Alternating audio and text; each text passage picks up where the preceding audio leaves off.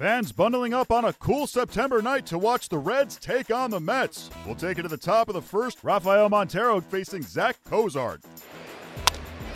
Slider hit out to left field. Coming in fast is Nimmo. Double against the catch.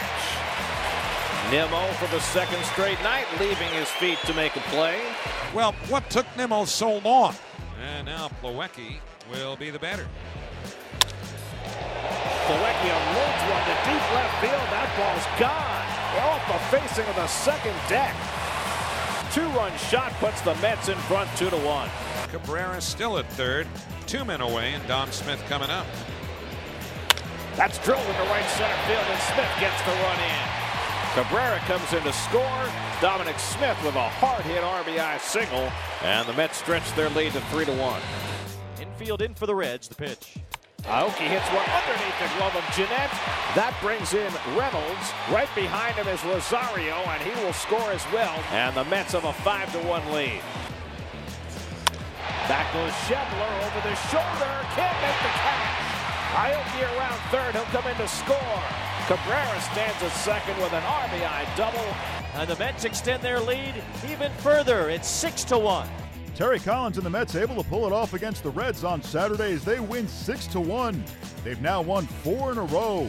Here's what Collins had to say about the victory. I mean, I talked to him when I took him out. He just said I didn't have my changeup work I could work t- with tonight, and uh, you know a lot of them were out of the zone. And uh, the other day when he pitched against them, they were he was pounding the zone, pounding strikes with them. So uh, again, I just think it was one of those nights. And again, he, you know, we, we kind of stretched him maybe a little far in Cincinnati the last time, and he, so he's going to get an extra day this this this rotation. So um, it'll help him out, I think.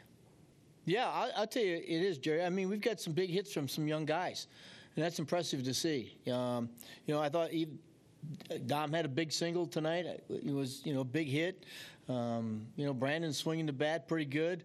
Uh, Plawecki comes up, you know, he hits a home run. So I, I think the fact that, you know, again, I, I, you know, even though we sit where we sit as far as records go, uh, like I said before, again, these, some of these guys are playing for something, and I think that that means something, especially you know this time of year that you know they know that uh, all eyes are on them, and uh, the better they play, the better chances in spring that they're going to you know certainly have a chance to make this club.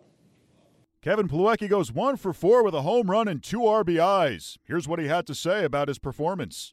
Yeah, definitely one of the tougher nights he's had those last few starts for sure. Um, you know, it's good to see him bear down in those situations and, and, get out of it, make some pitches when he had to, and um, you know, hats off to him for that.